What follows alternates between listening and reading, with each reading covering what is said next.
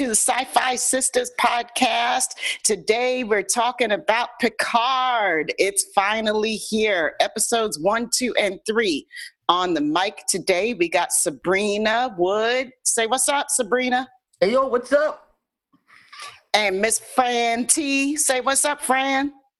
What's up, Fran? Welcome to our show. We are going to get down and dirty with Picard. Mm. I'm super excited. Who else is excited? Very excited. Very I excited. Am, I am.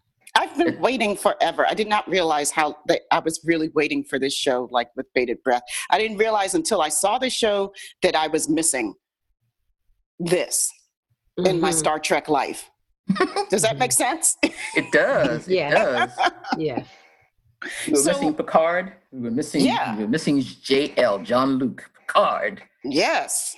So let's get right into it. Um, let's talk about some general impressions, uh, overall impressions. We're only dealing with episodes one, two, and three on this podcast. So we're going to start with remembrance and then uh, episode two is maps and legends and then episode three is the end is the beginning. So right now that's how we're going to carry this story arc. Just talk about the story arc in general. Um, who wants it? sabrina. Yeah we decided to do it like this because the show is so well written that they give you a clear setup action and then finale because you have to remember that we have Akiva Goldsman and Michael Chabon writing this show. And between the two of them, they've got an Oscar, a Hugo, a Nebula Award, and a Pulitzer Prize. So that's some serious writing.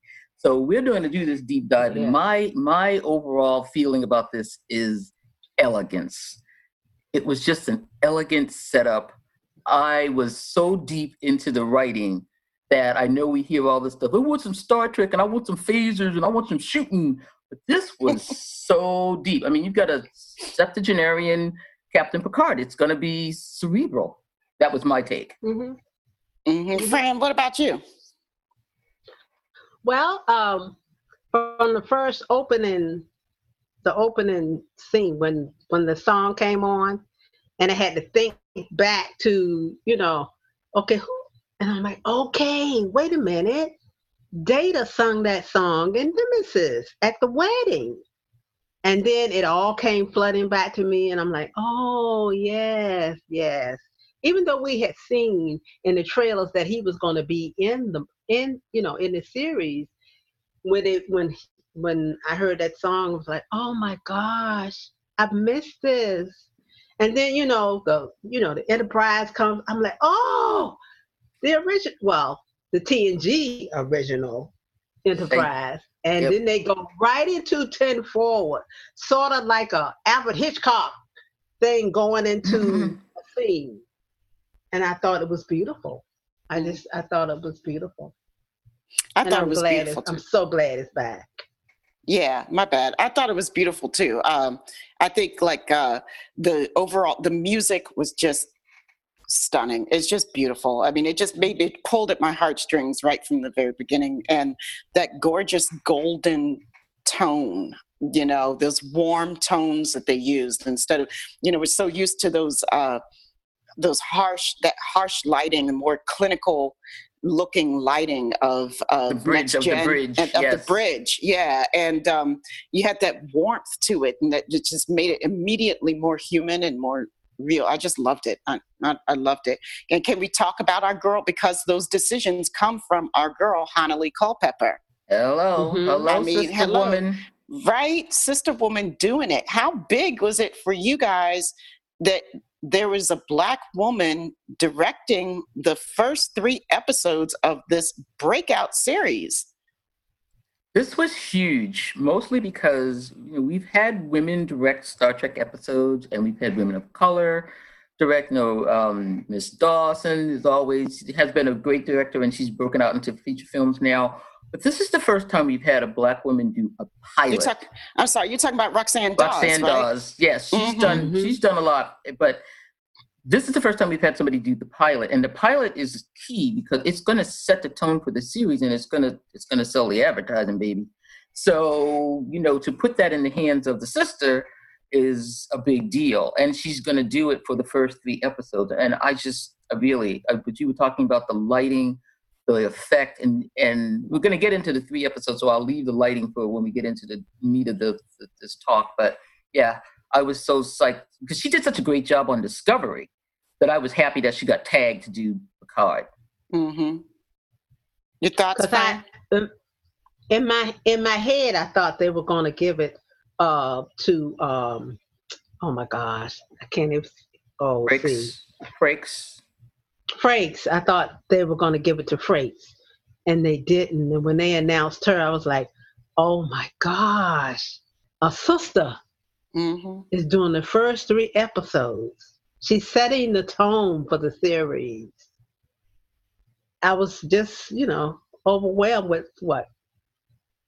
Happiness, pride, Mm, all of the above. Yeah, Yeah. yeah. And Me too. did and she did a fantastic job. You know, she did. The pacing, the cinematography, the coloring, the mood, everything. No, Mhm. she- she's she a did. veteran. She's a t- she's a TV episodic director veteran. She's done other shows and she's made feature And films. has Yeah, she's 49 years old and she's been in Hollywood over 20 years. So, you know, the sister Yeah. finally got a shot. That's what Mhm. happened here. It's like, all right, well, you are, it's yeah, about she has time. she she did a great job. Yep. She did. Brought it to Yeah. the hoop. No. Brought it to That's the hoop. right. She she took it Yeah. straight to the hoop. I was like, girl, Did she you? knocked it out the park though. uh, To mix more uh more sports metaphors together. yeah, but she did. She really did a fantastic job, you know, and um, uh, her touch it showed. You know, there's a, a a a clear stamp, like her own language is. She's very. Like you know, when you you could tell Jonathan Frakes' directing style now, right? sure. You know, like we, we Mhm, can see mhm, that mhm. and and this gave me a very clear indication of who Hanelle Culpepper is as a director these first 3 Mhm. Episodes you know and that make Mhm. me want to go back and, and and look at some of her work that i haven't seen before 90210. So she has a lot of there? credits. She has yeah she has a lot of ton credits. yeah i didn't know gonna be- about that's that gonna be the only- 90210 though That's going to be the only way you get me to watch some 90210. Oh, she did that. She did Yeah. 90210. She's put her, Okay. she's put her dues in, yeah. Woo, girl Oh, okay, okay, okay. It's not like Yeah. you Well, oh, you know, speaking of- sister. Speaking of, of of the writing and everything, I thought it was amazing the way that they did the they went into 10 forward with him playing poker with um data. Okay. yeah And he only played well, we didn't even see him play a whole game. He only went at the end, uh, all good things. Right. He only did it once that we saw in TNG. And he, you know, I, and I think that's part the whole the writing thing. I, I thought it was beautifully set up that he has uh, survivor's guilt about data, and I think he has some guilt about not joining them for the poker games before, because that was Mhm. one of the last things he said at the end of all good things was I should have did this before, and they told him you that he was always welcome. So I thought that was a point, you know, that the writers set up that was like, okay, we know what the you know the Trekkies know what this is, and even new people will get not get the as deep as we do. We we get it, but even new people say, okay, he's sitting in a ship playing poker with this, you know, playing you know playing poker and everything. But we knew the significance of them starting this, the writers starting the show, him and Ten Forward, of all places, playing poker with Data. Mhm. So I thought that was magnificent as far as the Mhm. writing was concerned. We're coming full I, I circle. noticed that.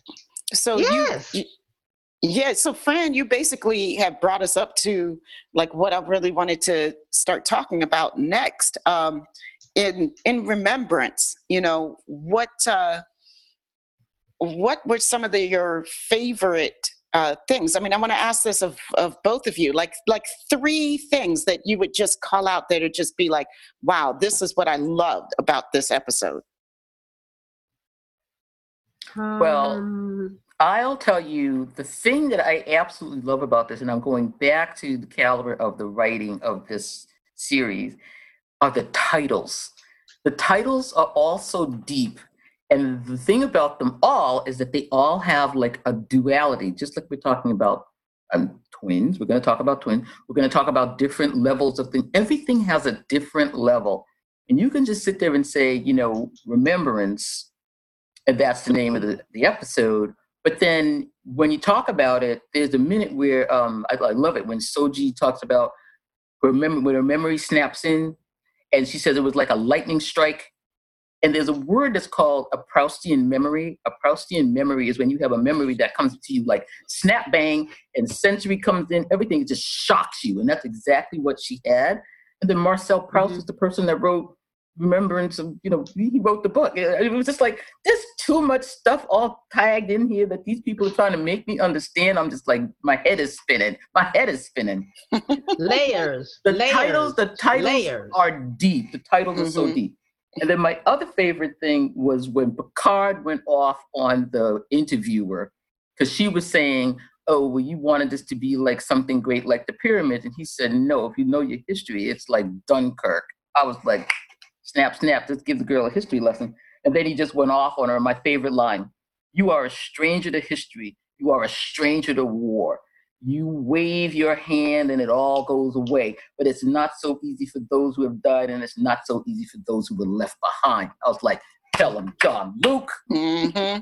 That's right? right. That's right. Oh, I was like, Oh, and, this is going to be good. and I noticed this is this wasn't it's kind of my guilty pleasure favorite thing the news, the media hasn't changed in centuries. Mm. She ambushed him. After promising not to, she ambushed him That's with right. separation from Starfleet. So you still got this sensational news, people, that hasn't changed in centuries. Isn't that something? Yeah. She was laying for him. It was like a bear baiting. You know, she got the bear mm-hmm. in his in, in his, you know, had him up against the wall and just went rah I had just let the dog yes, out. Yes, you did. Like, I don't think you know who you're talking and, to, young lady. And it was a sister that did. Well, I'm, I'm, gonna get to that in the next topic. But, mm-hmm. Here we go. You what know. about you, Tamia? So that was one what, of the things. Yeah, well, one of my favorite, uh, just from the opening, uh, setting the tone was just the uh, Bing Crosby's uh, edition of Blue Skies.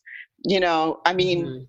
I just I think what the, between that and the uh, the theme music um, for the show, it just really it, it brings me. It, it has a whole nother emotional impact that I'm not necessarily used to getting in my Star Trek.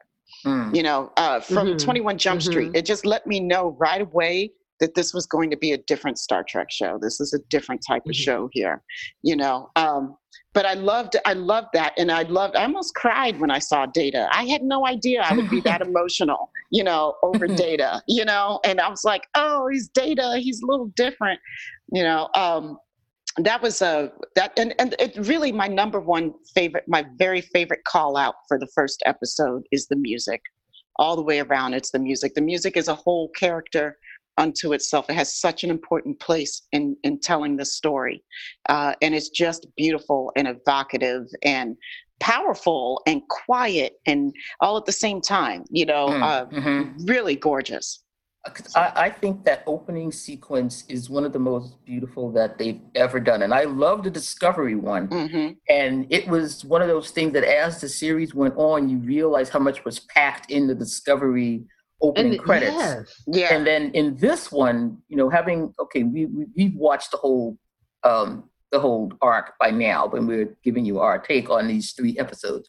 But if you remember when it starts off, that piece of of yeah. you know that fragment comes mm-hmm. from the blue sky, and then it goes down into the vineyard, and then it goes down into the isolinear chips.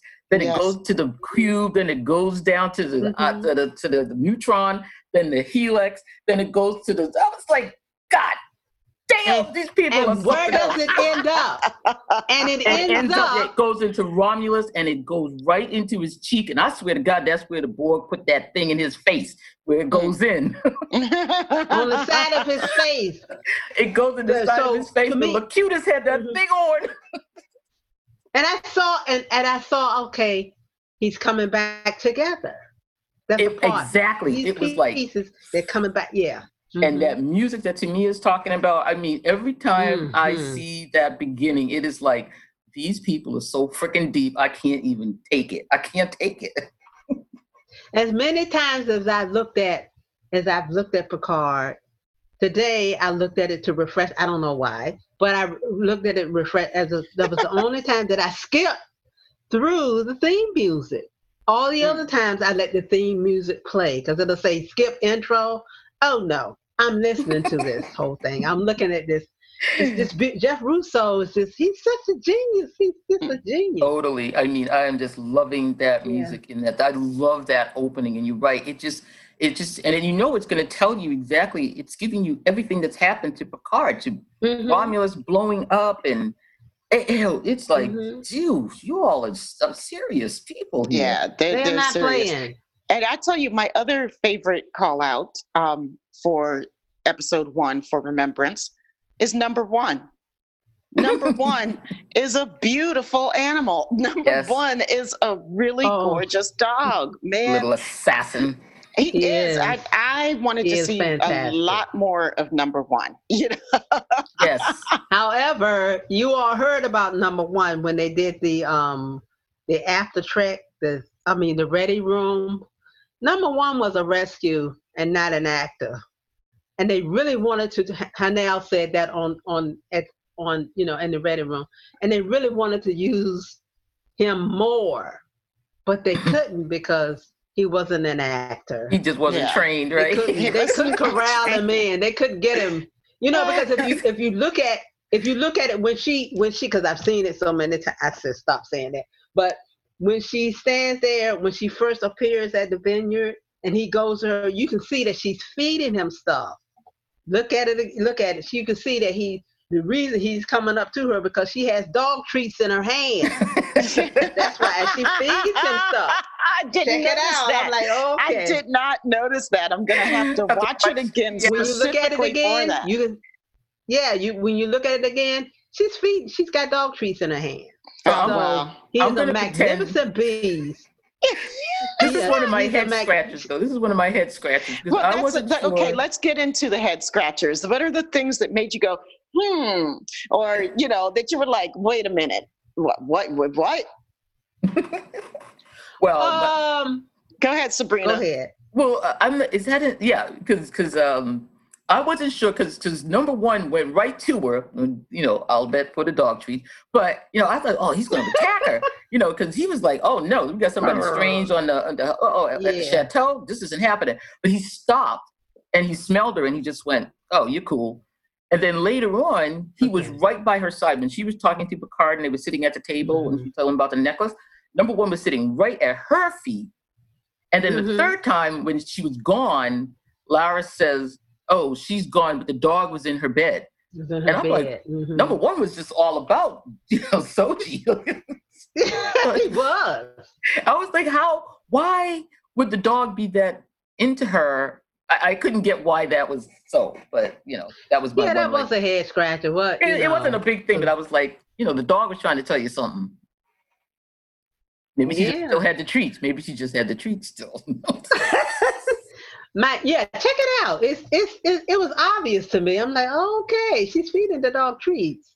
Okay, mm-hmm. so my head scratching moment was Picard should have woke up on a bio bed after that explosion yeah. on the roof. He should have been in a bio bed, not oh. laying on the sofa. I'm like, what? Why is he laying on the sofa? Why isn't he in somebody's sick bay or medical bay or whatever they call it now? In stasis. And he's in his yeah, it's, exactly. This guy's in his nineties, and he and the thing you know when exploded, and he did a somersault, he went flying. on the sofa. Huh?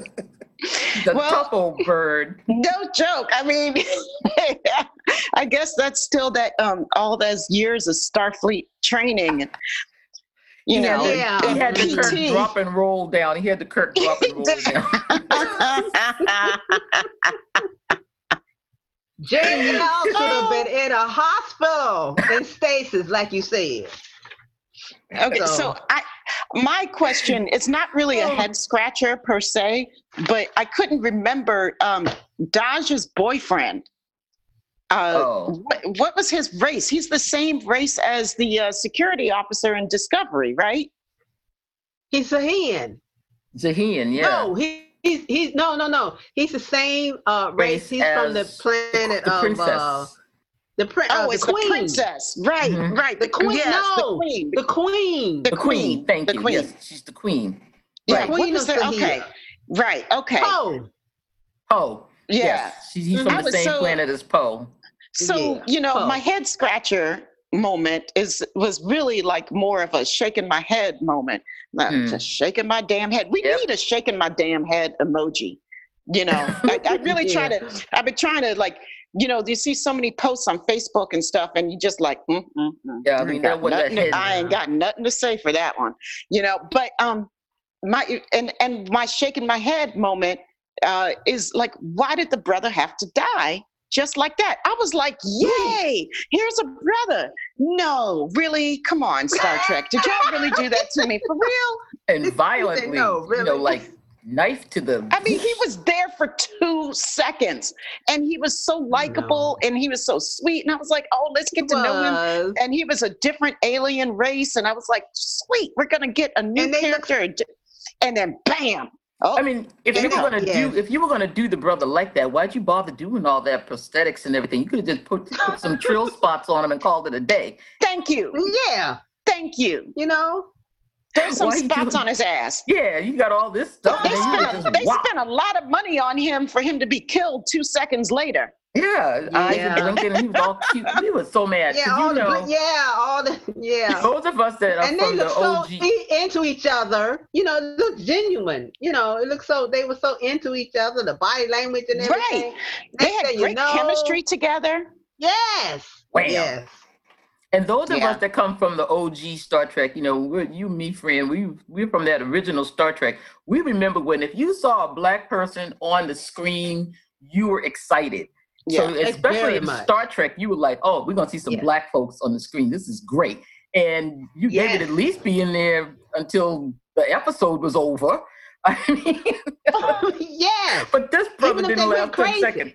He didn't last ten seconds. I said, "Oh, Even if that's, they went crazy. y'all are not right. You That's know the black people are looking, that's a- and you, mm-mm, that's not right." That's that's another thing. Speaking of black people, Daystrom Institute. Right. The OG Trekkers Thank know you. about Daystrom. That's right. That's they, right. They made And he them. was played they, by William he was played by William Marshall. And Yep. you know, I I I confessed this to you all earlier on a, on when we were not recording, uh, we were just talking that I'm doing a rewatch of original Trek as an adult now. And I'm doing it along with those great podcasters from Mission Log.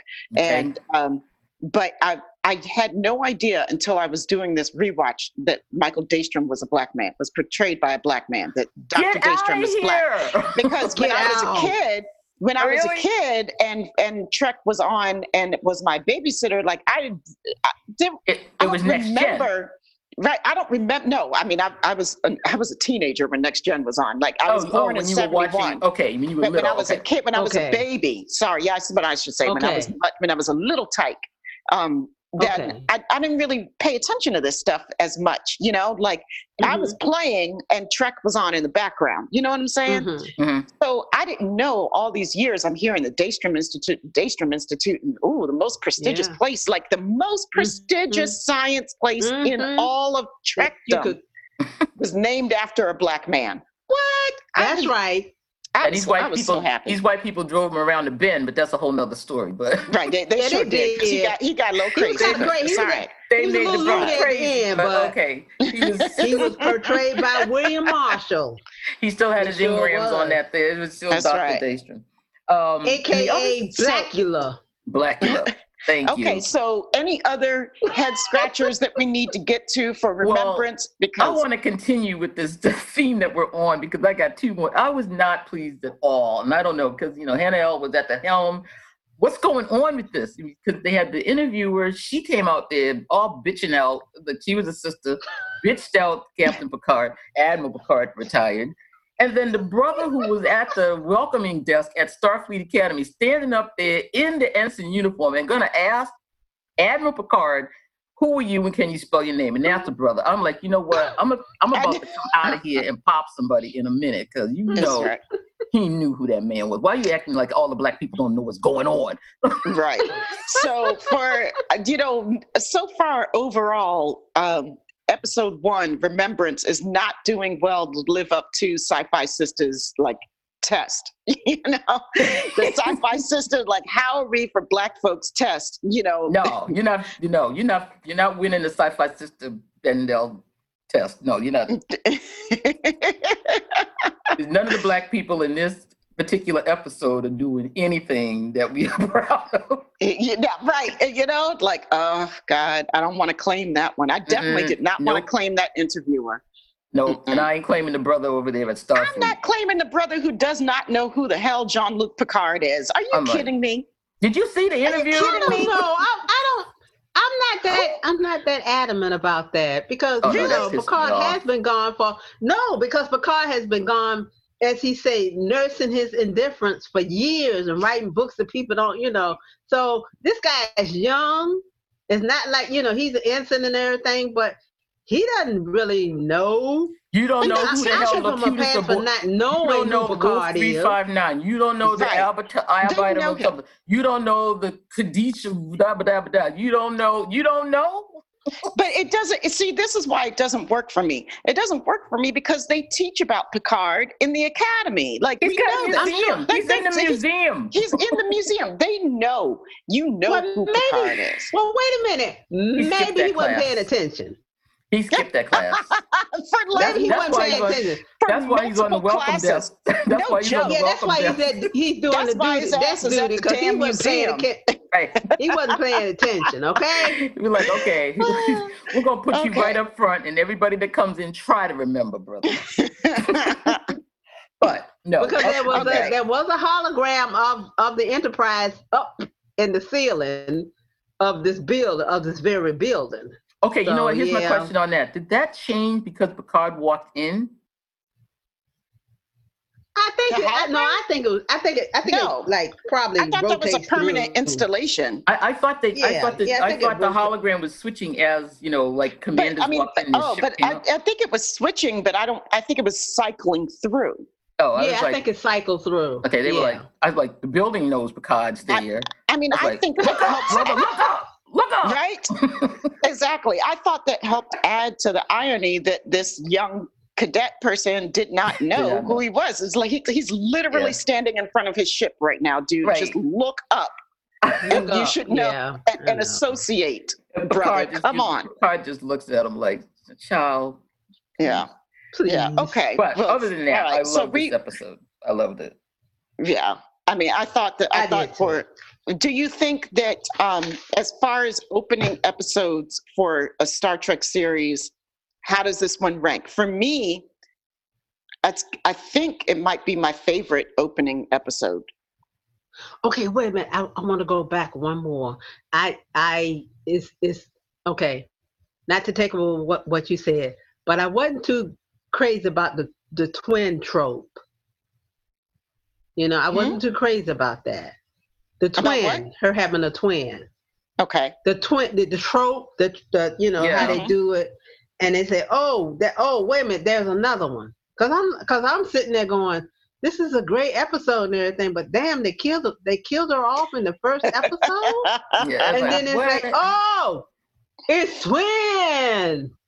I was kind of like, oh, damn. Okay, twins. So I wasn't too crazy about that. okay, twin. Yeah, that's you. I'm yeah, glad. Yeah, yeah. yeah, And, yeah, that's the and I'm ticket. glad we're twins so that the series could continue on. But it was like, you know, you don't Um, kill off your hair, your heroine in the first episode. And they didn't, so. I would say, quite frankly, and this is going to be something that I know people are going to start screeching like I am taking nails down the chalkboard. But no, this isn't my favorite first episode, although I loved it. And uh, and I like the fact that it is telling us that this is going to be a different Star Trek, and I love that. I am not one of these people that, oh my God, I have to have the uniforms and the ship and the Klingons, and it's like, all right, look, you know, we've done it for 50 years. Can we do something else? But just a second. Yeah. Um, but I actually still tell you, my absolute favorite first episode, I think that absolutely set the tone and really got you going. It was Enterprise. It was Mm. it was Enterprise. I thought they did a really great job of introducing that ship, the captain, the animosity between T'Pol. I mean, they brought the Klingons in, craziness, the Suliban. I mean, you, you had the whole setup for the whole season right in that first episode. Um, what was it, Crossbow? No, no, it wasn't Crossbow. But that I thought that was the best one. All the other series, their pilot episodes are kind of disappointing. I mean, there's Mm. not really a one that was great. They may have had some great scenes, but all in all, you were sort of like, whatever. I mean, I did like Deep Space Nine is probably tied with Enterprise. Well, see, I think like for me, like Deep Space Nine is my my true favorite. yeah, Uh, but this one almost knocked it off. yeah. It, it's really a great episode. I mean, but I was I, it was hard to get used to the pacing because I thought I felt like "Mm, what's going to happen? Uh, let's go. But you know, I, I had to I had to slow myself down from the regular Star Trek to, to appreciate it. I will say Mhm. that. Mhm. I will say that. So, but on the first watch, I was like, oh, I don't know. Yeah. but on, uh, but like I said, going into the layers and the different levels and the rewatching it, I've appreciated it more and more and more. Even that opening sequence, I didn't get it all the first time I saw it. You were just trying to get Mhm. to like, what's gonna happen? Like, come on, like skip the intro. Let's go to the show. then you had to go back and you're appreciating all the stuff and the Yeah. chateau and the lighting and the music and the dialogue. So it definitely is one of the best of the the three best, I would say, of the all the episodes. It's one of the three best. Yeah, my Fran, Deep Space Nine is Deep Space Nine is my favorite. Hmm And this is my second favorite because Yeah. when I go back and rewatch, I always start from the beginning. I always start from this episode. I don't skip any. Like uh uh, there's another um um Yeah, you can, Discovery. Mhm. I, I I skip the first two I do too. and I look at and I look at contexts for King.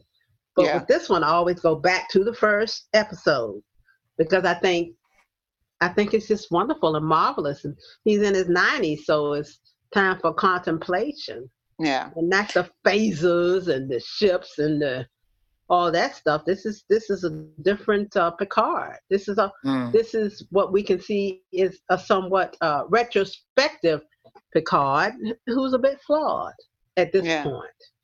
Yeah, Excellent so- point. Well, I think we have uh, talked remembrance to death right Yeah. now. Okay. So, all right. So let's move on to Maps and Legends, um, episode two. And Michael um, Chabon has a book uh, written called Maps and Legends. He does. He does. has anybody read it? No, I Can't haven't. I have. I haven't either. I haven't. know no. of it though. I'm not. I'm not putting you on the spot. I haven't read it either. Um, No, I haven't read it. so we meet the twin in this episode and Mm-hmm.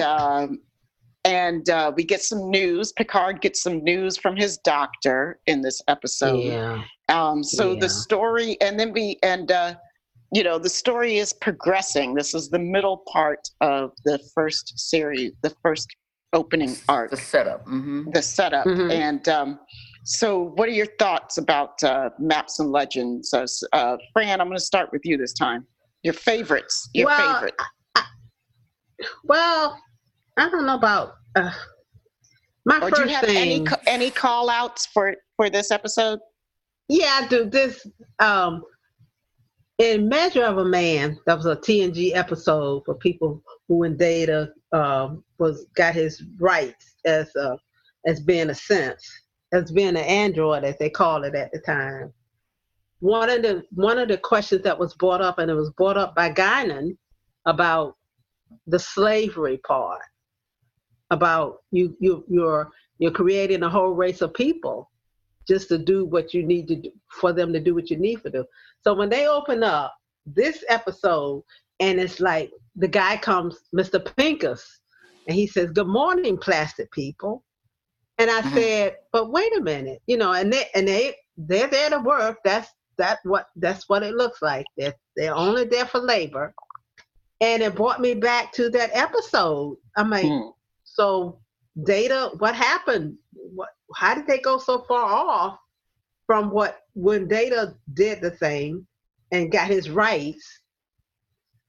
And here we all have these these androids, these synthetics are just laborers Mhm. you know so that's that was my first take from it what, what, what happened in all that time that they you know that they just forget about you know you don't just use a whole a whole group of beings for labor which is essentially slavery. Right. so that was my that was my first take on this episode. What happened? How did they get there? That's interesting because I had another first take that was kind of similar to that when we went to the Reclamation Center, you know, the Borg Artifact Research Institute.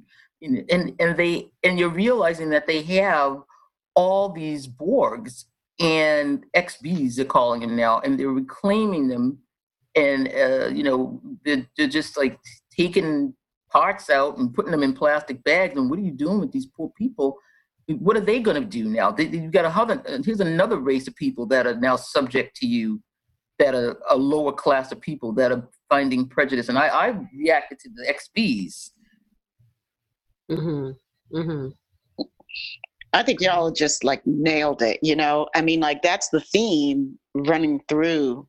You know, well, we get to the overarching themes at the end. You know, but uh, you just nailed it. I mean, I just thought, you know, and uh, episode two, mine is not so deep. Um, the first note that I wrote about episode two was wait a minute, didn't Soji just meet ugly Romulan dude and she's already in bed with his ass? and he's in bed with her ass I mean, like they just, but they were like, oh, hey, how you doing? Wait, what? okay instant chemistry Okay. She'd be Instant, you know, She'd be I Kirk know, I'm just Piccolo. saying. Okay, but wait a minute. Ha- have you not ever? I have. Have you? I have met people that, from the beginning I met them, I'm like, oh my gosh, what I could do with you. Yeah. I didn't act on it all all the time. I know it wasn't But it ugly happened. I mean, I'm I'm, just sorry. So I think All it was right, it's we, we know it a- happened. an instant chemistry. it was an instant chemistry thing with them. You know, like you know, well, see, since you were born in the seventies, and I was like came of age in the seventies, you have no idea. The deepest question we asked was, "What's your sign?" That was the deepest question we asked. And next thing you know, so I- you know, I'm not possible. saying I'm not saying that it doesn't happen, and not saying that it hasn't happened to me. I'm just saying, like, it I'm doesn't just- happen on Star Trek. right? I'm just saying, like, dude, come on. like, did we not just Practice. meet this character? No, that was a Kirk move, if ever. And if you know, Kirk had done it, that wouldn't was- even be talking about it. But But at least, like, there was a date, or like they would go walking around the planet or something together, or homegirl would show him the medical institution where they were, and like, look, here's all our secrets and everything. You know, like there was some type of, there was like a at least a five minute something. courtship. You know, and th- this was just like, oh, hey, what's up? What's up? what's up? Oh, I know, it was good enough. was and a- then th- there they were. Next thing you know, there they were. You know, Yeah, that was a little fast. But they're, but they're as, as you called it, Sabrina, with their dirty feet poking out of the Oh, sheets. I was I wasn't even gonna go there, but mm-mm. and their feet and their feet are dirty. I look feet at it. dirty. They, their feet are dirty. Their feet are dirty. yeah. that must be that's got to be a black thing. We we just are not having it. I don't know. We, The thing that got me to move along off that topic but we all recoiled. Um, the thing that got me was, uh, again, my favorite thing about all these all these episodes, the title, Maps and Legends. It is one of his Mhm. books, and it's also a song by REM. And one of the lyrics in the song is, "Maybe he's caught in the legend. Maybe he's caught in the mood. There are maps and legends that have been misunderstood."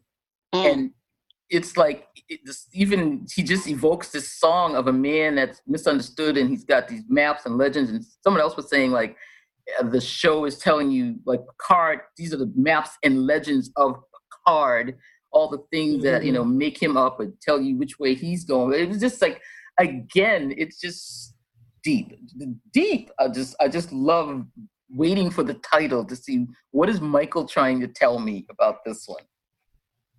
I I I I didn't think the Romulan was ugly. I actually thought that he was really, really sexy. I did. I thought Did he 30 really? feet no. I thought I did. I thought he had these gorgeous eyes. I did. And you know, I like that accent. And I just I thought he was you. I thought he I thought Oh, he oh, was oh, really? So- An accent? You liked his accent, so his accent can get anywhere, huh? Well, hey, you know, you know how gonna be you know how first to tell Americans are. Anything that's not American, we're gonna go for. Oh, he's got an accent. I'll, tell I'm right there with your friend. It'll get you a point in my book.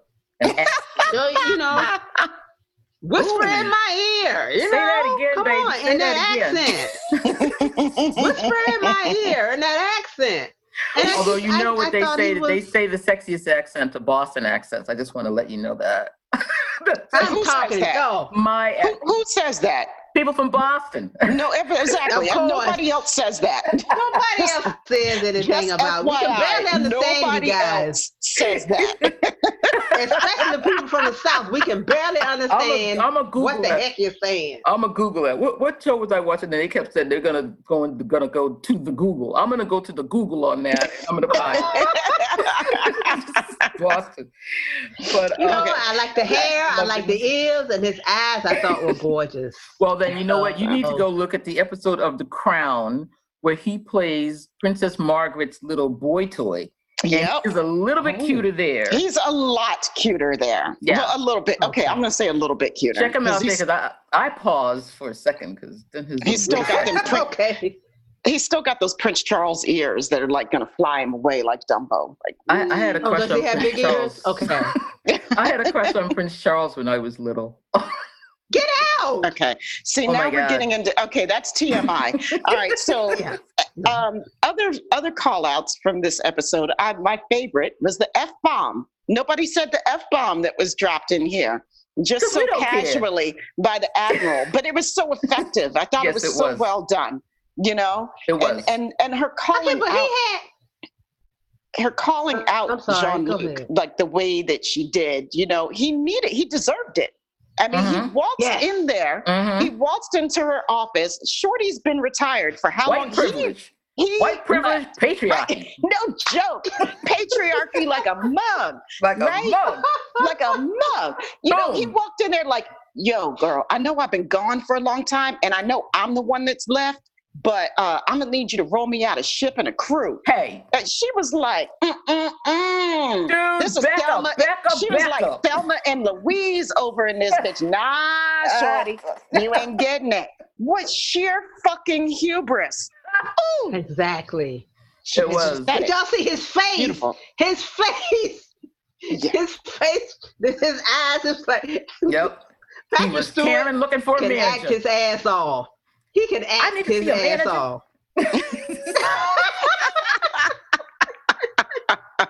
Yeah, he can. I mean, it was like it hurt me. Okay. It hurt me. His face. His face hurt me. I was like, oh, poor baby. I know. Somebody had to The read him. ensign downstairs just didn't know who you was, and now she gonna tell you the shit. You got some damn nerve. What Mhm. balls you have to come up here and even suggest? Hmm. You know, and then when he got, you know, when he he was condescending, talking about, oh, I'll be willing to go down to a captain. Oh, that you was know, the best. This, Oh that yeah. was, oh my God, That was the her best. face was like, Uh, what is it? What? we hadn't seen that look on Picard since the last time he talked to Sisko.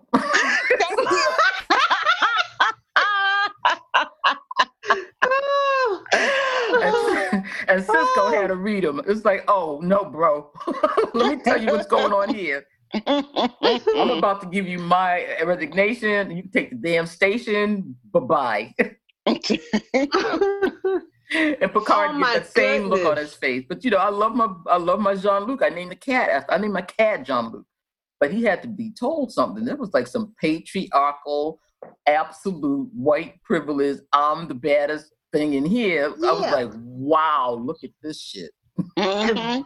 and when he was and when she and when he was going down the steps and she and they said you know they did the voiceover she said request denied and i was like bitch Clancy, Clancy was just waiting on it too. She's like, let me just let him get it all out Yeah. of his system. I think- let me listen I I'll think our um our PG rating for this episode just went right out the window. Mhm. oh well Yeah, yeah. you ain't playing we're that. all adults here Because we're the sci-fi We're all sisters. Just adults. get, just get ready. yeah Well, that takes care of episode two. Well, almost, but you oh, know wait, what wait, wait. oh oh okay, almost. hold on Oh, wait that's- minute. Uh, what my my last call out for um, the things that I loved about this episode or that I really liked. One of the, but it was just a, is a weird one, and it's the guy who played the doctor, um, Yes. Doctor Benayoun. Mhm. I think I can't Mhm. know. I don't know if I'm pronouncing the name right. And his he's an actor named David Paymer, and i love you know. him And I love him too. I mean, I, he's been in so many different Yes. things. Namely, Yes. what I remember him for first was from City Slickers, and um, and he Yes. was- oh he yeah he was was in there yes Yes, I mean Um, he's the just American so talented. president. The American yes, president. yes. yeah he, he really is He- talented When he and so tells it was really is. really cool to see him show up in in Mm. Starfleet. it was you and know, from the Stargazer. I love that. He was the doctor on the Stargazer. I'm like, yes. Way back. Yeah. Yeah. Okay. One But you more, know you, could, one you more couldn't ask thing. Beverly. The, the inside joke of when she was reading Asmonov. Was it Asmonov As- she was? Asimov. Guys, Asimov, yeah, Isaac Isaac Asimov. Asimov. Uh, thank you. And he's and John and and JL said he didn't care much for science fiction. He said he just didn't get it. Never got it. I said, okay, okay. Y'all got jokes. Okay. Yeah, I know. We and I like, thought it was cute. I thought it was cute. I really thought, just like the in the first episode when he asked for his uh his uh, Earl Grey decaf, you know. so and this sci-fi joke, inside joke was cute too. So I, I like that. So that you know, I, I like the little humor humorous parts that they put in these episodes. Yeah, yeah. Okay, so what about the head scratchers then? I I have a head scratcher. I'm sticking with mine from the first one. I'm just gonna. It just continues. But go ahead. Okay, I, I have a head scratcher that made me go, hmm. So apparently, you can use a Starfleet communicator on your chest to call just to call random folks who aren't even in Starfleet and you've been retired for 20 something years even though you retain and your Starfleet communicator still works and you know was she on the same planet? right, right Well, like, yeah, she was. She, she Like, was That's in the because I, I was like, what? she Wait, was on the same planet but still like she's not even She- in she got fired Right. Right. she's not even in but she Starfleet still, anymore but she still has communication. Yeah, She she had had all that illegal stuff. She had So, all that. but He, you he knew.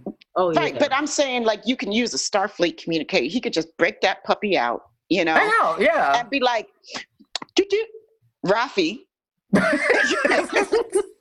hang up on me. You Don't know, I hang was up. looking, I was Don't looking hang up. around like, who's he gonna talk to? Who's he talking to? Somebody in the chateau? Wait. that was a head scratcher for real. Like, okay, like boys. my- Okay, but but you know what? Um Raffi was more uh, from what I saw, Raffi was more interested in the 86 than she was in what he was actually saying. He was like, Well, is that the 86? but that's that's next episode That's next episode. Is yeah. that the next episode? Right, Yes, yeah. No, he hasn't he hasn't seen her yet. No, he just Yeah. called her. He just called her at the end of um Maps and Legend. Yeah And we haven't He- seen her yet. No. that's how it ends Okay, he, are he y'all sure? her Because yes No, no, no. The, okay, the way I remember, it was right at the end of the episode when he went to her.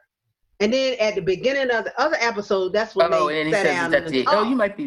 You Oh, might yeah, right. yeah. Might be right. Okay. I've Good, seen good. this a lot, y'all. You Okay, friend to okay, us okay, back. my bad, my bad. Don't don't I've seen spank it a me. lot. no, no, no, no, no. All right, I, I still No, got some. said- I got some more head scratches for this one too because they just keep on with the black people in this, and I'm here Oh gosh. all about what all this shiggity. What are you doing? So I had a problem with the black Romulan when they go. Is this, this is yeah yeah they go into um they're gonna talk to the people in the thing. That's this episode, yeah, and um you know the, the, he's just all in Hugh's face, and then when they get in there, you know he's he bumbles when they get in there. I'm like, okay. What really? Seriously, it's gonna be the Black Romulan? You still even this guy can't hold on to his pistol? And then the other Get his one was, out of here. you know, for real. And then the other one was like, you know, here we have this distinguished scientist from Trill who is all that in a bag of chips. She can't even zip up her god dog overall. She's got to have Soji Yeah, come over here and help her dress. I was like, stop She it. She was Stop. cute. She was She- so cute. I saw that too. I'm, She I, was cute. I saw that too. But um, Wasn't she I cute? was just, I was just like, stop, just stop with this stuff here. And so she's talking to she's five years old. Oh, let me help you. I know you're nervous. You're like, bitch, get back. I'm, yeah. I'm trying not to wreck my nails. That's all. But and then the last thing is that you know, okay, we finally have the black character that is, yes, you're right, Fran. She is in this episode coming in, and she's broke down and addicted. I'm like, oh, my head exploded. I was like, okay, I know she's gonna come through, but I'm really gonna have to talk to somebody about how they're treating black people in this show so far because I'm really getting upset. Mhm. She may be, she may be broke down and addicted, but every time she in the room, she the smartest one in the She room. is. That's And right. The only reason why I'm gonna let it The go. smartest one in the room. But I don't know why He Rios is. couldn't be the one that was broke down and drunk. But Well, he is drunk half the time. I know she is. Yeah, No, but I was just saying. I'm Rios just was saying it drunk was a like. lot. Yeah, right. Yeah. Oh, th- but that's the other thing too. They all have. Okay, but we're getting ahead of ourselves. Yeah. Totally. Okay. Yeah. Totally. right. So that's but. Yeah. All right. I'm gonna let, I'm gonna let this black thing go. No, I'm not. I'm not gonna let it go. No, no, this is what we. this- No, I'm not. uh, isn't that what we're here to do? Really, I'm here to appreciate the black people that are in it and praise. But, you know, if you're gonna be, if you're gonna continue to do these little microaggressions on my black soul while I'm watching Star Trek, I'm gonna have to call you out. That's right. Yeah. Yeah. Yeah. I mean, that's what we're here for. Fran, do you have any more head scratchers for this episode? Uh, not really. Um, oh, like you know, I, I was, I just, you know, like I just said, she was more interested in that '86 wine than she was in what he was actually saying. Mm-hmm. Then she and, he, and you know, and he turned around. She said, "Okay, come on, all right, come So, on." uh, when we did, did we have we met Commodore O yet too? Yeah, didn't we meet O? We caught well, you know, she left such that, those two left such a bad taste in my mouth. I, I I thought kind we only briefly met Commodore O. I think we see Commodore O In more next one. in the next episode. Yeah, Yeah, yeah. okay. well, she's talking to Narissa. Right. Mm. right. So let's go. Let's go ahead to the next Ensign- episode. The end is the Ensign Rizzo. beginning. Yes. The end is the beginning. The Uh-huh. end is the beginning. Yes. And okay, is. Sab- Sabrina, hit it. Favorite things. Favorite thing again is the title. It's just they're, they're too deep. They're too freaking deep. Um, this is a quote from Winston Churchill, who he have had mentioned this week, but um, this is something that he said at the end of. Uh, he was saying that it was after the Battle of Alamein, and it was like the fin- It was the first time the British had finally won a battle. They had been taking it and taking it and taking it, and they finally won. And he said, "But this is the end of the beginning. But they were going to have to fight this war." And for for Mhm. Picard, you know, they've had the Utopia Planitia. He just got cussed out. You know, Raffi's mad at him. All this stuff is going on. It, the interview went bad. Everything, you know. So he's had failure, failure, failure, failure. But this is the end of the beginning, and he is now gonna get on this ship and he's gonna go. It's gonna happen. So, and it was like really, Mhm, I love the title. And then I loved what was happening because there will be no more failures from here. It will be nothing but victories. Mm, Mhm, Wow. mhm. But he Well, had to go pretty back. It is. did you see? He, but he had to go back to Raffi, and she is mad at him, pissed, Yes. and rightfully so, because you know he he abandoned her. That wasn't the only abandonment he did, but I'm getting ahead of myself. But you know he abandoned her, and she lost her security thing. You know she got sw- I, um, she got fired out of Starfleet. You know all this stuff, and come to find out he didn't check up on her not once. That was cold blood. But who's the first person he calls when he When he needs needs something. something? Is Raffi. He's gonna Who, have to learn this again- lesson all the way through. Yeah. So Who again proves that she is the smartest person in the room, even broken and addicted. She Mhm. still, as when I saw Michelle Hurd on the Reddit room, she explained, you know, she talked about that. She said, you know, we got these people in our lives who are addicted and on. She said, but they're still good for something. They Good are for still good for everything. something. This isn't gonna happen she's if you right. don't have her. You know, it, okay. so that that you just said that Michelle Hurd is my call out, my number one call out for this episode. Oh, Um, yeah. Mhm. She is she's a beast. Michelle Hurd Mhm. is an absolute beast of an actor, and um, Yeah, she is. what she does, how much pain she conveys, Mm. uh, and Mhm. pride and anger and resentment. Uh, all this, these really complex layers, like cords of emotions that are ripping her apart. You know, lo- I love her scenes with, with Patrick Stewart. they're f- phenomenal, are they not? I mean, the, just Mhm. between the two of them is just like uh, uh, uh, they're so good together. They're When so she- good Yeah. opposite one another. When she was sitting there and he had just they did the flashback and he was coming out of just you know giving his resignation and the way she looks at him like a little puppy. Yeah, but you said this right, and we're gonna do it, and you're gonna find a way because that's what you do, Mhm. JL. Right? That's what you do. The look Mhm. on her face was just like, okay, baby, how we gonna work this out without them? Yeah, no soft fleet. We can do it. We can do it. What you got, JL? Mhm. it was beautiful the look on her face and then Mhm. just the crush the crush when he Mhm. said they took my resignation she, you i was almost in tears for her yeah, Mhm. yeah. Cause she was ready. She was And it- ready. And anywhere again, he was going anywhere he was going anyway and again Mhm. like what we're seeing is again that white privilege that Mhm. male privilege you know that he put he, he didn't even think about how his resignation would affect her she's been his The ace ripple who effect. uh, the ripple Mhm. effect or anybody else Mhm. he Well, just first of so all- self-centered he didn't it think and they'd so, take it right he was so egotistical Yeah. and, pri- and prideful that he couldn't imagine that they would take the great jean-luc picard's God, resignation resignation.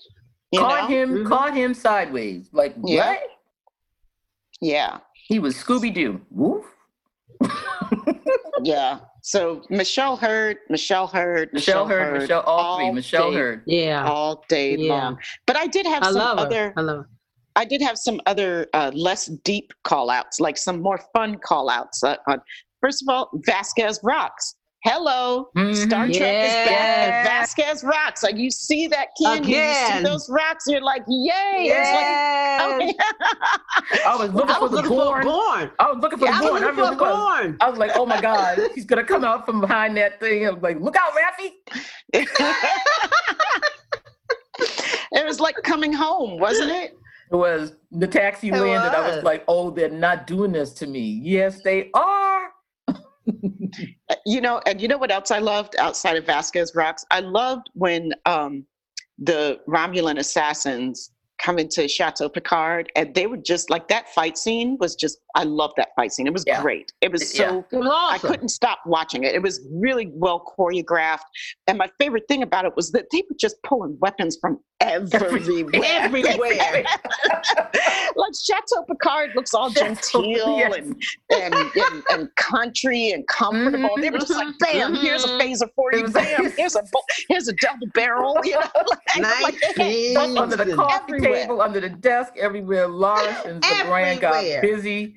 I like La- Laris is my girl. She was just just gonna take him out. That She said- Yes. You, heard, you know, she said, "Let's take them." Yeah. Right. I was like, okay, girl, I'm with you. What- what- And that's what they did. they had They like eight eight 'em. disruptor rifles all lined up under the windowsill. You know, they had all these.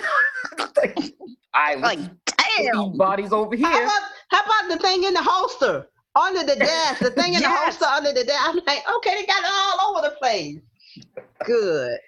I loved it. They were just like one minute they were talking about Mrs. Somebody's, you know, terrain and everything blew up. Next thing you know, they was kicking ass. Oh, the grapes are gonna Okay, have to be I got- harvested. I got a little a little funny thing. The difference in between I think how we see something and how uh some other people can see something. When he went on the uh ship, when Picard went on the ship, and the guy said, uh, I mean, uh, Rio said, "Yeah, Raffi warned me you were a speech maker." A black captain would have said, "Yeah, Raffi told me you talked your ass off." we were waiting for the Sisko comeback. yeah. you know, Raffi told me you talked your ass off, which he can't, you know, which he does at times. You think the guy's gonna to gonna go into a soliloquy, you know, Yeah. he, you know, he talks his ass Going on, off. go all Shakespeare. So he he nailed him on it. She she nailed him, and he nailed him on that too. So I like that. Okay, let's talk about the elephant in the room. How handsome and sexy Rios is. Do you Okay. agree? okay. All right. I'm, Yeah, I'm on on, to let's know. get to the important stuff. Exactly. Yeah, let's get to the real Star Trek essence of Star Trek. Damn Um, right. I'm gonna put him up with which which captain of a ship takes his shirt off the most. Rios came into the show with his shirt off, so I'm like, all right. He did. I forgot about that part. He did. He's, Yeah, he's he did. rivaling. sticking, Archer with, with and something Kirk. sticking out of. Oh, Boom. oh my gosh. First we oh meet my him. gosh. He's no naked. shirt. Yep. Yes. He's naked reading a from the book. waist up. Yeah, but he's you know he's taking to. And how did he get that? Here's my head scratcher. How did he get that shrapnel in his shoulder? What the hell happened? Well, I love how they He left it didn't completely unexplained. I, I Yeah, love how they you know, left it like he they didn't chose. die. Right, exactly. He told you I didn't die. Explosion of some sort somewhere. Just shrapnel sticking out of his shoulder. Some type of fight, some Some kind type. of wear. yeah. You know? Yes. That the emergency Doing something he EMH. had no business doing. Right. Probably. nav- I love the EMHs. The, the, the holograms were my my favorite things in that whole thing. They they cracked me up. I was like, how many of them are there? I mean, he was just like, oh, he's not gonna get any better. This isn't gonna get any better. this is it. as good as he gets. But you know, I have one other thing because, of course, like I said, you got Oscar-winning screenwriters. Akiva Goldman, Akiva Goldsman won an Oscar for the screenplay "A Beautiful Mind." He wrote that. Did he? Yes, yes. And so he's reading that book, Tragic Sense of Self. uh, Oh, Tragic Sense of Life. And so I had to, you know, I had to, I had to go to the Google. what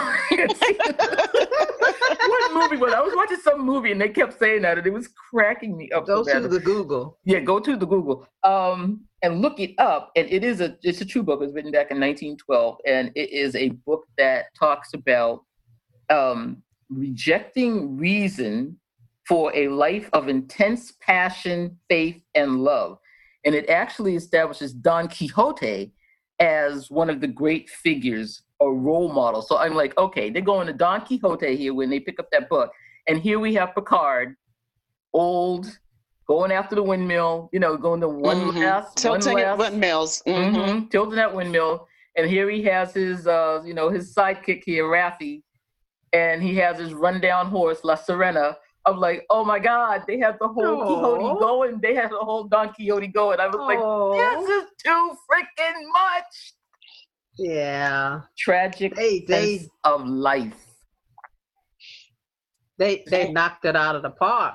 I'm They My They did. last, my last uh, favorite call out from this episode was the one we were all waiting for Hmm. when he said, "Engage." Girl. and then they Oh! and then they had the music call back to the TNG and the original. And I mean, oh my God, I I about lost it when I heard it. I it was, was, like, the Thank you. freaking end of the beginning. We're like, let's get Did you busy. see?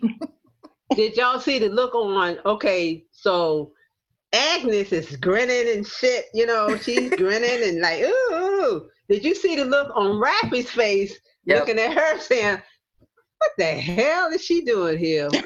Just why? She just went pure sister and that was on her, when, like, and that was when he said engage.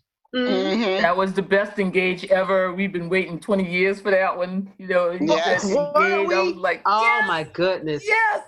But I 'Cause, have you to know, say, but other- at one point, you know, when he first went, when he went first to see him, and he told him have a seat, and he walked past the captain's chair. Mm. That was that was that was touching. I said, oh, okay, they had to put that little touch in there. Mhm. He's no longer the captain. Did you hear them in the after track there where they were talking about that when they were on the set? They would kind of race each other to the captains. To the captain. Patrick Stewart, yes, Cabrera. Like yes. you, you just like run to the seats, get in there first. I saw that. that I tickled did. me. But the best line was when uh, Allison Pill playing Agnes is listening to Raffi just go off. I'm not going down another rabbit hole with you, JL, blah, blah, blah. She was just like, Who are you, lady? Yeah. And she looked at and she looked at her like, and who is this bitch? You Ooh, baby ooh, girl, ooh. please. Yeah. Not even a security check, Jean-Luc. Really? Come on right, now. right. And smartest person in the room. She should have done a security check on her. yep, right. Again. But you wouldn't have found, Smartest if, even if they had, they wouldn't have found anything, right? I mean, they wouldn't have found anything. Well, okay, I'm not going to project. Yeah.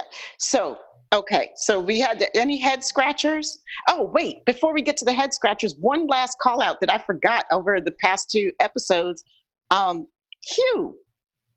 Hugh, that's right. Oh, Hugh.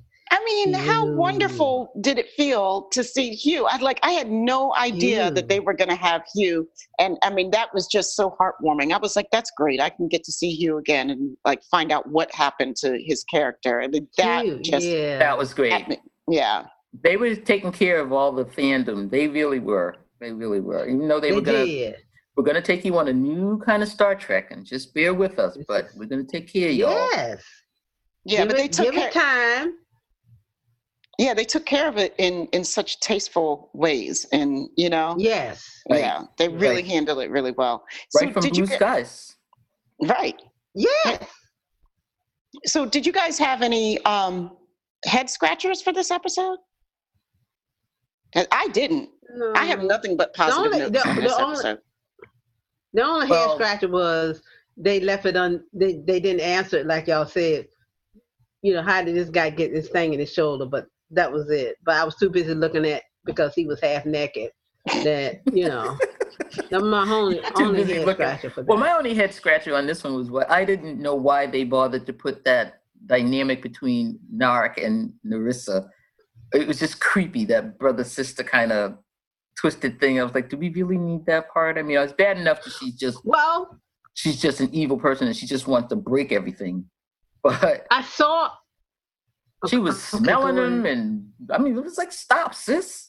Well, well, it was this interview I saw. I read with Chabon said that there was a the background thing was that she was abusive to him. She abused him. oh yeah, oh for because, sure. because You if could- you notice, you know he was he was he was always like kind of smacking her away. Yeah, Mhm. You know, and the first time pretty she came clear. into his yeah, and the first time she came in, into his room, he said, "You, you didn't knock." She said, "Why why start now?"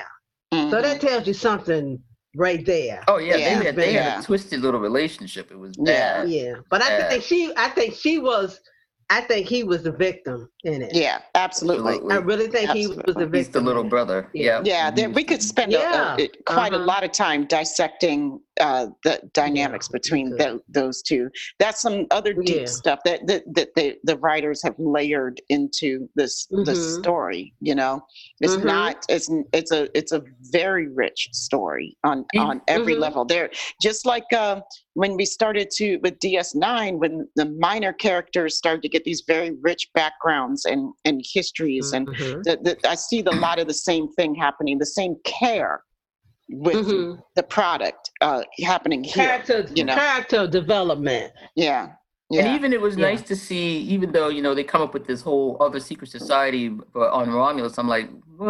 Uh, uh, Okay, fine, keep going. But they they you have to Tal Shiar. Why do you need some other? Okay, fine. But um, I love all the little things they talked about. You know, going through the back door, like they they don't have any front door. They just they just gave us mm-hmm, all these other mm-hmm. little nuggets just that were just really great to show you that oh. Romulans are just crazy asses. Yeah, yeah, yeah. I so, know it was something else. Do y'all okay. remember when she was when um Soji was standing there and she was saying all this stuff, and you and you looked at him, kind of a know-it-all, aren't you? Did, did, y'all remember hearing that? Yeah. When she was doing when she was in there. Mm, Man, Soji, Soji got okay. so many flags, so many red flags went up. You were just like, baby girl, what is mm. wrong with you? The man is telling you. Yeah. yeah. E, you better keep a secret. I'm not telling you my name. I don't have to tell you nothing. Blah blah blah blah blah. I would have to kill you. Hello. well, I think that, you know, that kind of leads me to the next question that we have, like for me, which is, um, you know, what resonated with us in the show, like personally. And I think one of the things about Soji at this point that resonates with me so perfectly, one of the reasons why it's so uncomfortable for me to watch her and watch her get manipulated like this mm. is because I've been that I've been that girl. Mm-hmm. You know, okay. I was, I've mm-hmm. been that girl. I've been manipulated so many times, so easily, you know, uh, and, and thought that it was love and they just wanted to take other stuff from me. Just take it. Yeah. I see you, friend. Just take and take and take, you know?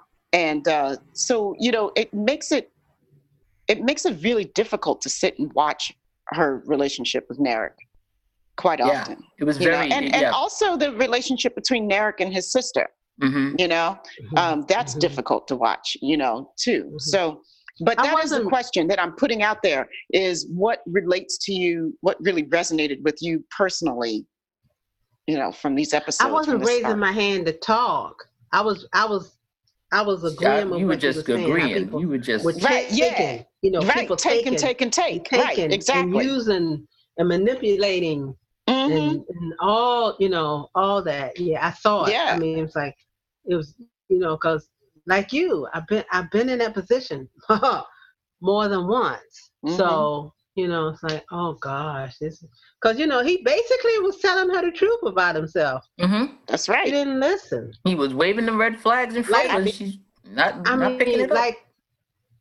You, at all I've had you know, dudes that have told all. me the truth about themselves from 21 Jump Street, but I was so insecure with myself at that time and and so needy of attention and affection mm-hmm. that, that I took that, you know, I would take that.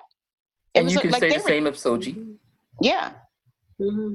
And that was something so brand new for her because I don't know what kind of what kind of uh, uh, stuff he put in her as far as like loving Memories. and stuff. But she did, yeah. yeah, but but she did say, which is something else. Her default, what her default was, as far as being trustworthy, being trustful. She trusts people. Mm-hmm. Trusting people was she said oh, it. I'm oh, sorry. Oh, oh, oh, oh, oh her default. She said it okay. in a future thing, yeah. but she did say trusting was her default. Mm. So maybe he put too much trust in her. She sure did. I don't know. Well, the thing that resonated with me was that every single one of these people that get on the La Sirena at the end here were all people that had been hurt very badly and were they were had retreated. Um, even Agnes, she was holed up in that empty department after they had ransacked it and took everything away from her, and Bruce was gone. She was just sitting there. she was there. Still there. Hmm? She was still sitting there. Like, what are you still sitting there for? Because ain't nothing happening. And uh, Picard was at the at the at the chateau, and Rios was on his ship, you know, still mourning his captain. And so was uh, Raffi sitting in her hovel, as she called it. And it's mm-hmm. really something like, you know, when you have a big emotional up, you know, I've, I've been divorced, I've had, you know, you've had something end, and you just kind of retreat. It's just like you say, you just mm-hmm. kind of, okay, I'm just going to take it back a step. Let me just mm-hmm. sit here and with my bottle of champagne, and y'all go ahead. and I'm gonna come out the other side in a minute. but give yeah. me a give me a year or two.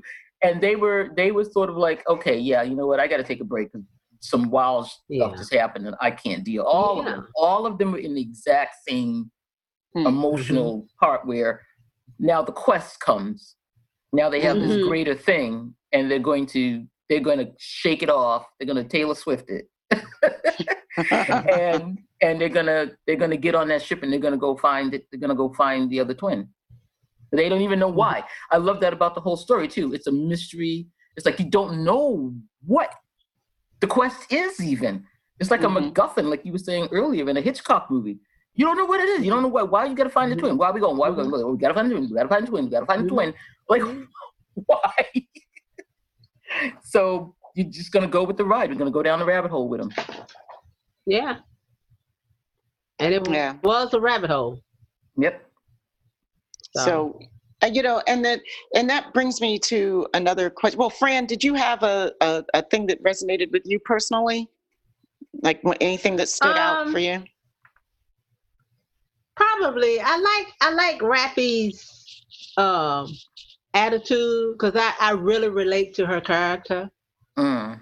um and who she you know because i you know among my the people that i know and not just among the people but i've i've been you know i'm i'm i'm intelligent right Mm-hmm. but i've been a wreck it's been it's like a wreck of intelligence mm-hmm. of Mm. you know in my life even though some parts of my life was uh unmanageable but other parts were very manageable and i've all and, the, and those parts have always come through that's what i like about her even though Mhm. she is the addict and the broken and all that she's still the smartest person in the room She is. Mhm. she figures this stuff out and she was right you know she figures you know she sees stuff and that's what he t- that's why he told her he wanted her to come he said because you can see things that other people Mm. can't see Your Mhm. brain works And in a I'm way like- that, yeah.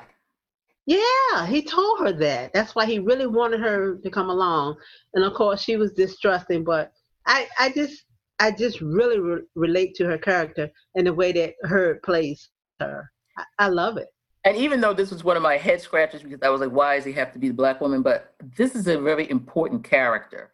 You know, Mhm. I think, you know, Mhm. besides whatever, you know, what I was saying, it was just like one, two, three, four, like, oh, okay, whatever. But the fact that they have this type of character in this show, and then she is integral to what's going on, and but she's fighting all these demons. Mhm. Like they all have their own little demons that they Yeah. have. But this is a demon that, you know, you rarely, if ever, have seen in Star Trek. hmm Right. You, you you on had a Barkley. that- continuous basis because they've had they've had like episodes where people were addicted and stuff but it was just one episode you know and they get get they get cured of it. They get cured of it at the end too. yeah You know, like Barkley was the one that did, he just had that social problem. You know, that was the only other character I can think of where he was forever having to overcome something to be the brilliant. He was the smartest one in the room, but he had to overcome all the time this this social ineptness that he had, and it never Yeah, left him. It never left yeah. him. He was always fighting it, no. but he was Yeah. always the smartest one in the room, like Raffi. And when and i never to, liked his character though i never liked him Oh, Barkley! Never- was- I love never got- Barkley. I i, didn't Barkley. like Barkley. Barkley I was didn't always like having Barkley. some you know, issue. but uh, there also like when it came to addiction in Star Trek, they really didn't treat it at all. You know what No. I'm saying? Uh, They yeah. didn't. Um, they didn't talk about it. It was just like, oh, this person is addicted to this, or like the society has made them addicted to whatever, so that Mhm. they can do like be the fighting force or whatever. You know, and it's like, okay, well, we're gonna fix you when it's done. Like it was just, you know, that was the cl- as close as they came to ever talk. And you never. What What's so important to me about Raffi's character is you never see uh, vulnerability and Mhm. frailness and, and real humanity in, in Starfleet crews. You know, Right. like Mhm. uh, Mhm. they're they're all supposed to be like they emotionally and Mhm. physically just bounce back from everything, and we're healed, Right. and we're okay. Right. You know, Mhm. Deep Space Nine was the only show that really like show characters going through something for a while, Mhm. like you know, taking it for a Mhm. while to get them, you know, so you and not right after this- that, and not Right, right, not- after it no. happened. right and and changed altered Changed. you know Yes. so like the majority of star trek were left with this uh false idea of perfection of humanity in in in ways you know which is really hard to live up to because we're not perfect we're just human you Right. know but that was just- roddenberry's edit That was Roddenberry. I'm saying right, but that was a significant portion of time Mhm, of what we mhm. had with Star Yeah. Trek. You know, that was the Mhm. formulative years.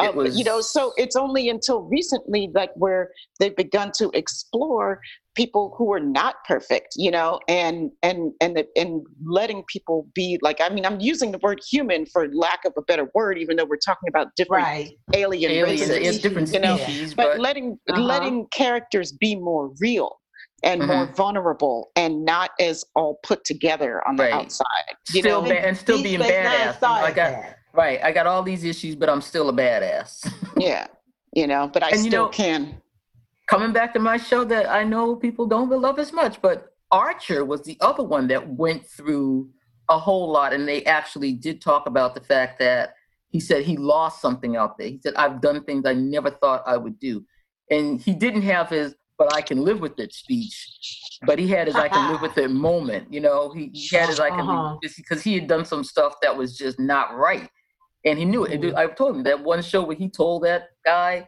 "If I have to kill you to get this done, I will kill you." I was like, "Oh, dag, Archer."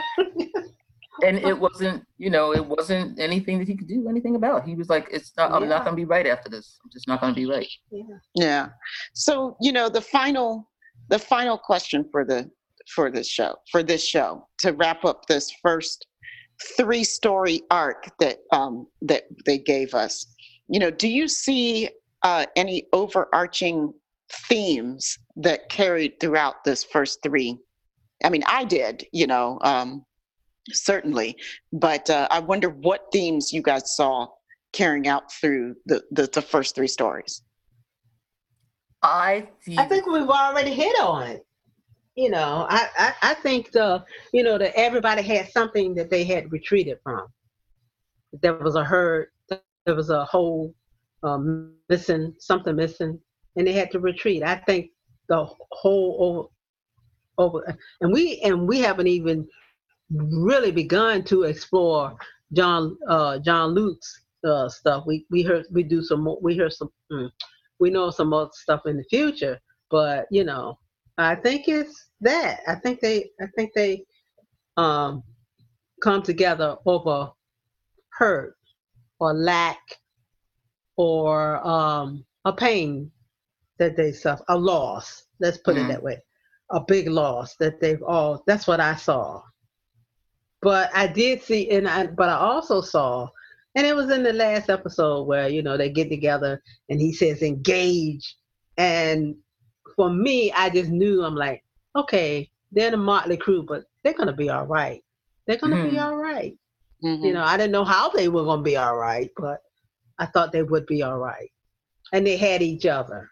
So I think the theme, That's what I the theme from that I see that is going to go across all of these episodes is one of self-sacrifice. That sooner or later, at one point in in the episodes, every one of them is willing to throw themselves under the bus in order to get the mission accomplished. You know, they're willing to. Raffi was burning every bridge to get. You know, she was pulling favors from everybody. She was like, okay, "Oh my we'll be god!" talking okay, about these Talking first three about- episodes. right. But they're gonna, they're gonna, they're gonna do whatever it is they have to do. Hmm But but they you know Mhm. they're gonna they're gonna get it done. They're gonna like I said. What I was saying is that they're all at the point where they're gonna do this because they know that this hermit life they've been living just can't go on, and they're gonna go for this quest, even though they don't know what it is. That's what it, that's what I see. They're gonna go for it Mhm. and they're gonna give it their all. Like um you know Rios with the his EMT said EMT his emergency hologram said um you you this is a good man. And this you haven't you haven't worked for a man like this in a long time. You know it was like this was somebody to follow. This was somebody to sacrifice for. This is somebody to go after. Raffi's going to do it too. Even even even Agnes is going to do it to some degree. She was she was totally swept off her feet by Picard even though you know we know something else is happening in there. But it was very very interesting how they were all going to shed that skin and become something different Mm-hmm. Yeah, yeah. time to grow up time to think- come out I think it's yeah. I think it's one of the themes that I saw um, was uh, humiliation and humility. Mm. you know um, and um, i saw that you know really well evidenced through picard's begin this beginning part of picard's journey you know um, it was humiliating to him to go to starfleet and uh, and not be recognized uh, it was humiliating to him to go there and be dressed down you know Yeah. and told no and that's the beginning of his journey into humility Even the you know, interview, uh, even the interview was humiliating. the interview the interview was humiliating you know like he knows it like he's beginning to enter into recognize that i'm not the big dog that i thought that i was Thought that I was. you know Mhm. that i've been oh, that i've been nursing this this ego this whole time yes. What? Soji, Soji asked him. She said, "Has there ever been a time when you felt you didn't know yourself?" And he said, "Many times."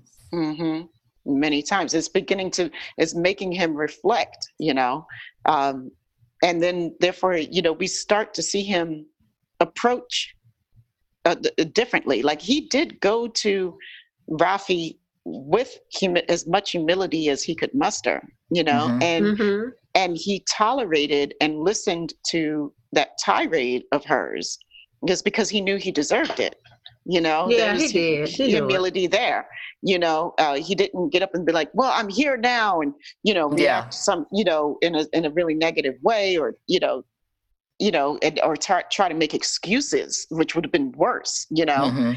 uh, he took it you know And, and that's why it. he hadn't come He in took it. 14 years. He wasn't looking forward to doing that. You Mhm. know, after year one, he's like, well, if I go back there now, and then it was year two and three and four, and he's like, okay, I can't call her. yeah yeah Yeah, it's too late. I'm like, oh God, it's been so long. I can't do nothing. Yeah, you've all done that. We've all done that when you, you know you like so far yeah, past we it, have. you can't call that person and you just let them go. Yeah. Yeah. So that's what you know. That's what I think. It's a, been a. It was an incredible start to this new journey and uh, and this this new way of storytelling in Star Trek and these new characters and new settings. I mean, I, Hmm. I was just absolutely amazed. I'm blown away. Yes, yes. I mean, I mean, love the Borg cube. I love the way you know they have that play of color and light again, like the lighting on the cube versus the light is at the lighting at the chateau versus the lighting on the Sirena, La Sirena, which is three different. You know, you knew exactly where you were by the way the light was coming at you. It was just, Mhm. at least I did. You know, it was just like, okay, we're back on the ship. Oh, we're in the cube. yeah, yeah, It was just amazing. fantastic. Go, Miss Culpepper, t- tipping my hat to you, sister. That's, That's right. That's right. She did that thing. She did Mhm. that thing. My girl did that thing. Yes, she did. Not once did we have to say in this episode, "Mm, if that had been a sister. I know. we didn't have to call. I mean, we had some call outs, but we didn't have to say, "Mm-mm, if that had been a sister. So we got Raffi on the Uh, bridge. we got gonna tell him. Raffi. That's right. That's right. Keeping it in line. So this has been a right. really a really fantastic discussion. I want to thank you both for um, so much depth, you know, in, in and so much fun. You know, next week, y'all, we're going to well, next week, next episode, whenever we record that, next episode, um, we're going to do the middle part of the story. We're going to do um, three episodes, right, Sabrina? yes. That's right. So we're going to do episode four, Absolute Candor, episode Mm. five, Stardust City Rag, and episode six, Ah, and episode six, The Impossible Box. Uh, so we'll be discussing Mm. all of those. And I just want to say thank you all so much for listening. It means so much to us. Um, please join us on Facebook at uh, our page, Sci Fi Sisters, is S Y F Y, and Sisters is S I S T A S, and join our group, The Mothership. And that's how we say it M U T H A S H I P, The Mothership. Because you're like, like you're from Boston. Oh God! Here she comes! Here she comes! oh, oh, oh. Mm-mm. See, that's just how them Boston people be. That's how we roll. Damn Yankees. oh, oh, oh, hell no. Oh, hell no. Don't you throw that word at me. Call a Boston girl a Yankee. Wow. Uh, Sabrina, how can people reach you?